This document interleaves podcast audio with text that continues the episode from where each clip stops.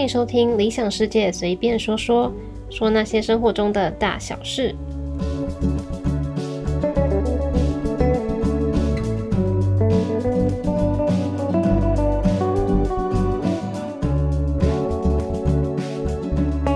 嗨，欢迎收听今天的节目，我是李子。终于到了二零二零年的最后一周啦！那今天这一期节目也是今年的最后一期节目了，要来盘点一下在这一年当中，在日本发生的比较大的事件啊，或者是讨论度比较高的事情。那我会分成一个月一个月来讲，主要的资料来源是读卖新闻，然后朝日新闻啊、o l i g o n 等等的，就是日本这边的报社。嗯，应该说媒体，日本这边的媒媒体。那每一个月份呢，我会挑一到两篇新闻来讲，最多不会超过三篇。好，那从一月开始喽。一月份当然就包含了从去年年底一直到现在都是讨论度最高的疫情，新冠肺炎的疫情啦。那除了疫情之外啊，还有另外一个我觉得还蛮有趣，就比较少人知道的斗知识。嗯，斗志是可以用在这边吗？好，反正就是日本便利商店店铺数量减少这个新闻啊，因为这个新闻是二零二零年一月的新闻嘛，所以它统计的是前一年，也就是二零一九年的店铺数量。那统计出来，全日本的便利商店总数量是五万五千六百二十间店，那这个数量呢是比二零一八年前一年少了一百二十三间的。这个统计是从二零零五年就开始的，那以往都是每年递增啊，可是只有这一次，只有这个一八到一九年是减少的。那我觉得一九到二零应该也会减少吧，因为今年真的有不少店都是收掉了。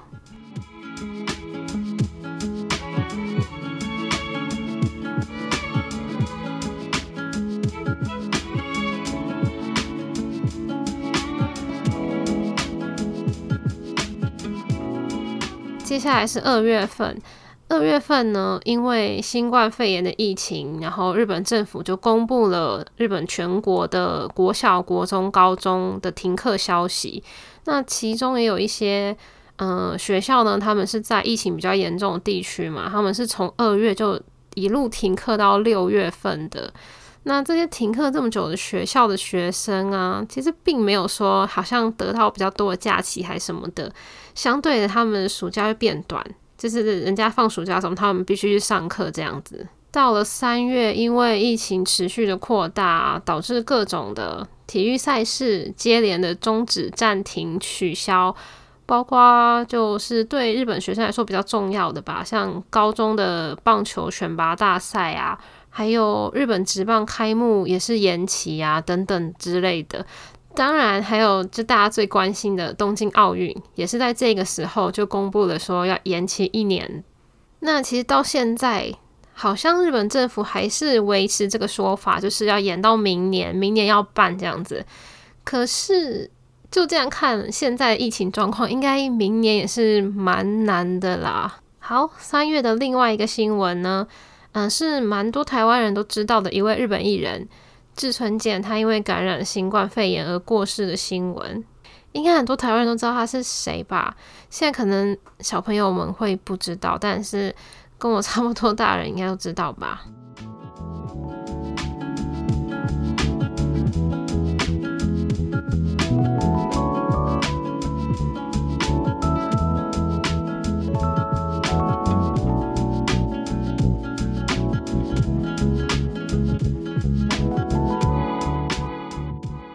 月份是日本在前期，呃，疫情持续扩大最快速的一个月份。那日本政府呢，也是在这个月就发布了紧急事态宣言。紧急事态宣言就是日本政府最爱说的，嗯，要避免一些不急不要，就不紧急不重要的外出以及聚会啊。那同时呢，也有很多公司跟学校是在这个时候改成在宅勤务。就是在家上班，或者是学校就改成线上课程。那我的公司也是从四月份开始就改成在家上班的。四月的另一个新闻跟一般民众比较有相关的是二手烟防治法的实行。如果你的店面呢是有超过一定规模的店的话，就必须改成全面禁烟的。像台湾人比较知道的，嗯，连锁的居酒屋鸟贵族，它也是从四月三十就开始改成全面禁烟的。这个其实是我最近才知道，因为最近刚去了鸟贵族。我以前印象中鸟贵族就是乌烟瘴气啊，每次去都被熏到头晕，然后你整个头发、衣服也都会是烟味。那对我来说，当然是他全面禁烟的话，对我这种不抽烟的来说，当然是很棒啦。可是对抽烟的来说，可能就蛮麻烦的。那像我那时候去的那间店，它虽然改成全面禁烟，可是它还是有设一个吸烟室，然后让抽烟的人可以使用。只是不知道其他分店是不是也有这样子提供这种吸烟室。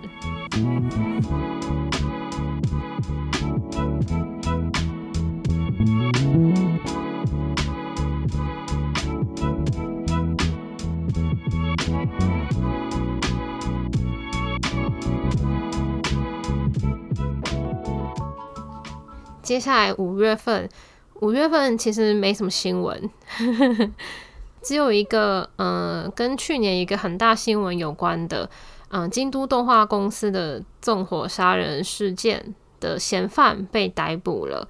那他是在五月二十七号被逮捕了。那被逮捕的时候，这个犯人也是就承认自己的罪行了。另外还有一个是在，嗯，刚刚提到那个紧急事态宣言呢，在五月二十五时候解除了。解除之后呢，日本人的报复性旅游就开始了。没有啦，后面这句是我自己加的。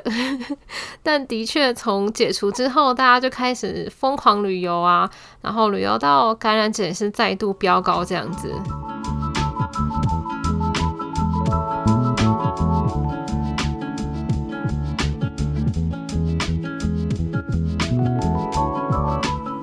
结束了上半年，我们来到下半年的第一个月份。六月份呢，有一个新的嗯交通的新法则，主要是在说嗯 a u d i u n d e 用中文来说就是所谓的逼车那种带有挑衅感觉的开车方式。那其实，在二零一八年有一个蛮大的新闻，有一名驾驶在高速公路行驶的时候啊，他就是超车。那他超车就算了，他超车后急停，所以后面那台车就是理所当然会撞上来嘛。那因为他这个动作呢，就导致那个被超车的那一个那一台车上的一对夫妻，因为这样就过世了。那当时这个驾驶就是有被检察官起诉啊，然后要求二十三年的有期徒刑。最后有没有真的被起诉成功？我是因为没有再继续追这个新闻啦，所以最后有没有真的被起诉成功，我是不知道啦。不过这个最新的呃新法则呢，是只要你有挑衅逼车的行为。你就有可能被判刑，那最长是会判三年的有期徒刑。那你如果逼车的行为啊、挑衅的行为，还有影响到其他驾驶人，让他们感觉到危险的话呢，最长是判五年，然后你的驾照会被吊销。假设是致死的情况呢，就是会另外再加其他的刑责。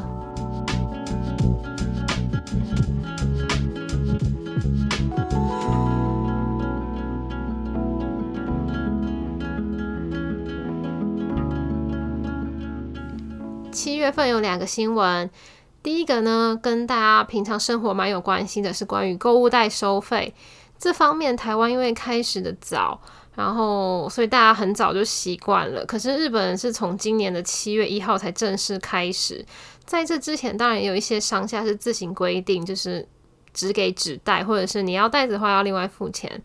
不过像超市啊，还有便利商店，就是今年的一月。不是一月，今年的七月一号后才开始正式收费。我觉得其实蛮好的啊，不然不然日本的塑胶袋用量实在很可怕诶，就你买个口香糖，它也是会给你袋子。另外新闻也蛮特别的，嗯，虽然说在今年七月份的时候，因为梅雨的封面停留比较久的关系，下了很多雨，甚至在九州啊，也是因为好雨啊，所以有河川泛滥啊，导致一些死伤的情况。可是，就算下来这么多雨啊，其实今年的七月份完全没有台风来，因为七月明明是台风季节嘛，却一个台风都没有。像这种状况啊，是从一九五一年到现在第一次有这种七月份完全没有台风的状况，是还蛮奇怪的。而且反而是梅雨一直下到七月，超级久的。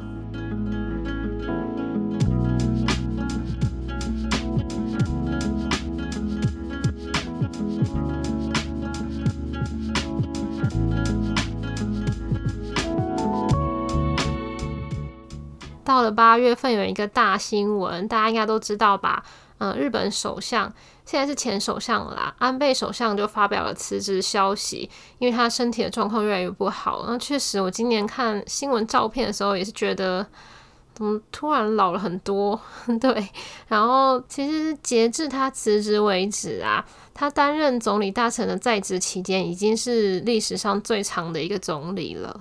另一个新闻其实有点不知道该说什么的新闻，但是因为它这个。是小小新闻，然后跟京都有关，所以我还是讲一下好了。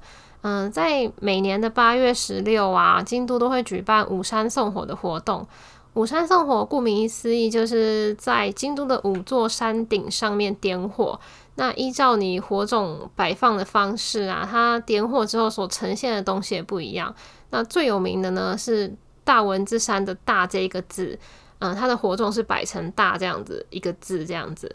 那可是今年呢，在八月八号，就明明不是五山送火的日子，在京都的左京区的某座山上，居然居然出现了这个大字的火光灯光，然后就是有一点恶质的恶作剧吧，我觉得蛮莫名其妙的啦。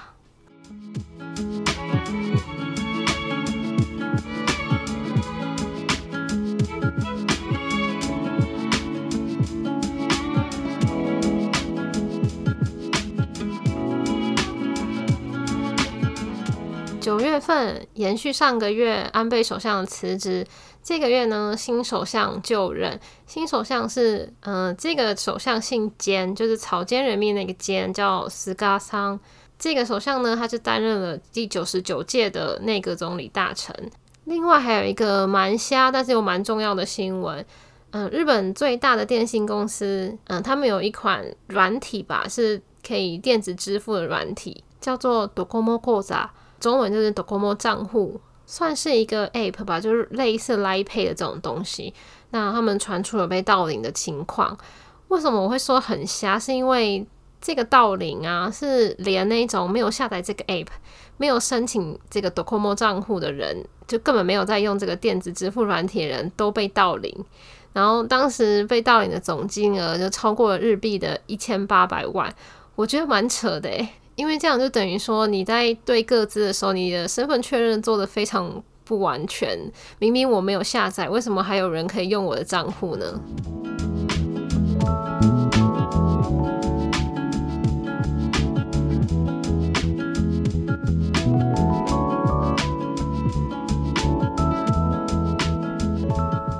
接下来十月份的两个新闻都是台湾人非常熟悉的。第一个是今年超高人气的动画，嗯，《鬼灭之刃》，它的电影版收益在短短十天内就破了一百亿，就打破以前的记录啊！那是日本电影上映后最快达到一百亿收益的电影。另一个新闻也是在台湾人气非常高的女演员石原里美，在十月一号公布了即将在今年内完婚的新闻。补充一下，今年结婚的艺人其实不少诶。除了石原里美之外，还有陈海梨子，然后，嗯，明星夫妻档的话有户田惠梨香跟松坂桃李，山本美月跟濑户康史，森田斗真跟青野菜明。天哪，我们这一代看的艺人一个一个都结婚了，都看着他们长大结婚。然后我想要偷偷说一句，我觉得日本真的好多这种演艺圈的夫妻哦，我随便想就可以想到三十对吧。十一月份呢，没有什么新闻。那我就查到一个我比较有在注意的东西，是呃，廉价航空公司亚航日本在十一月十七号的时候申请破产了，它总负债金额呢超过了两百一十七亿，是日本第一间因为新冠肺炎然后而破产的航空航空公司。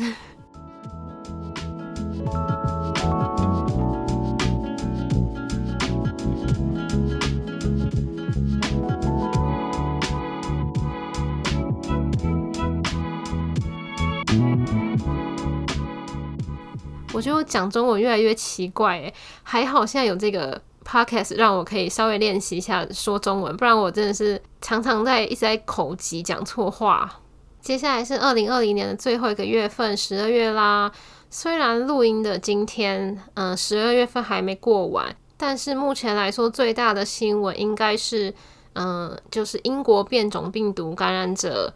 嗯，就是确定进到日本来了。还有从十二月二十八号开始，日本即将要锁国一个月的新闻啊。还有一个，嗯，有在看日本日剧或者是日本综艺节目的人，应该会知道一个团体。这团体也是杰尼斯的，是阿拉西兰。那他们是从明年开始暂停活动。我觉得这也算是一个大新闻了吧？因为照他们的人气来看，蛮多迷妹们会崩溃的。那刚刚我分享的这些，其实比较偏时事新闻一点啦。那艺能方面的新闻也是蛮多大新闻的。嗯，从年初开始东出昌大的不伦事件啊，然后到嗯一个很新新生代演员伊藤健太郎他开车肇事逃逸啦，到嗯杰尼斯事务所的艺人出走潮，包括嗯 News 的守月佑也啊，虽然他这个可能不是自自愿，他应该是被。fire 的吧，我有点忘记了。那还有山下智久啊，还有嗯 Tokyo 的长濑智也等等的。那还有一些是比较令人难过的几位日本艺人离开这个世界的新闻啦。总之呢，也是蛮不平静的一年。好，以上就是二零二零年的一个超级大盘点。天哪，我觉得我讲好久哦。而且整个资讯大爆炸，哎，讲到我觉得好累哦。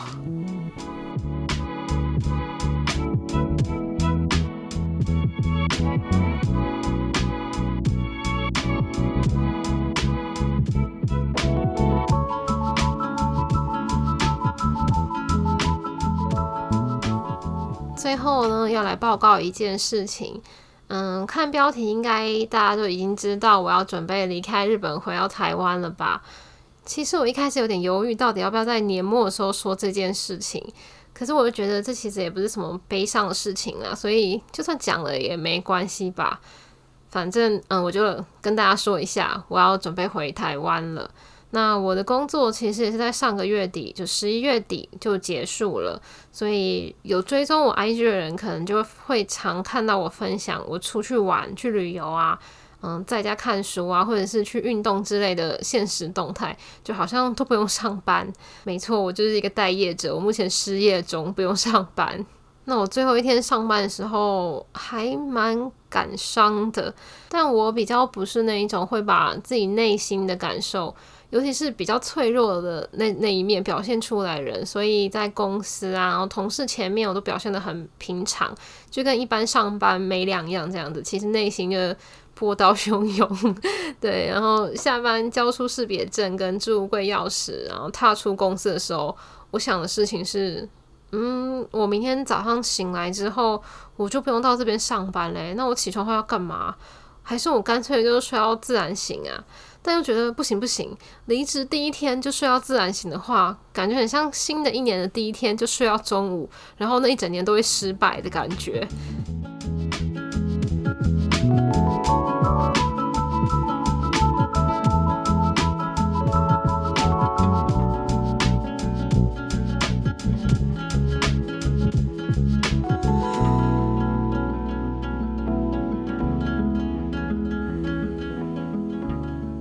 天下班走在回家的路上啊，我才发现我自己已经有好一阵子没有好好的看这个城市了。明明京都就是一个超美的城市啊，然后我刚到京都的时候，光是看到路边的房子，我都会喊着说：“哇，好日式，旧旧的好可爱。”然后逛便利商店的时候，也会一直去看各种商品的包装啊，因为我我蛮喜欢研究商品的包装的。结果住了几年后，眼中就没有他们了。我回家的时候呢，通常都是下班之后马上戴起耳机，然后就一路往前走，就根本就不会关心旁边的东西，甚至有时候还就是边走边看手机，就这是不好的事，大家不要学。虽然总是一直嚷嚷着好想回台湾啊，现在就立刻想回去，但真的要下定决心还是蛮不容易的啦。那我中间也是犹豫了很久很久。最后因为疫情，我才有办法下定决心，然后去提了离职。好，就是跟大家简单的讲一下我接下来要回台湾的事情。那岁年完之后呢，先祝大家二零二一年新年快乐啦！听说跨年那几天，日本跟台湾都会超级冷，大家要注意保暖喽。嗯，天哪！我突然想到，我才刚结束一趟一直在大肆的旅行，然后接着我要过日本的新年。过完日本新年之后，我要回台湾，要隔离。隔离的时候，一直待在那个饭店里面，又是继续吃嘛。吃完我又要过农历年呢，好可怕哦，感觉就会爆肥哎。请大家推荐我台北还不错的健身房，拜托拜托。好，那我们就明年再见啦，拜拜。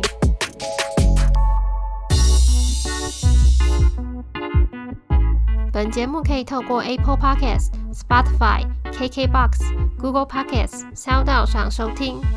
如果你喜欢我的节目，别忘了订阅我，留下评论，并给我五颗星哦。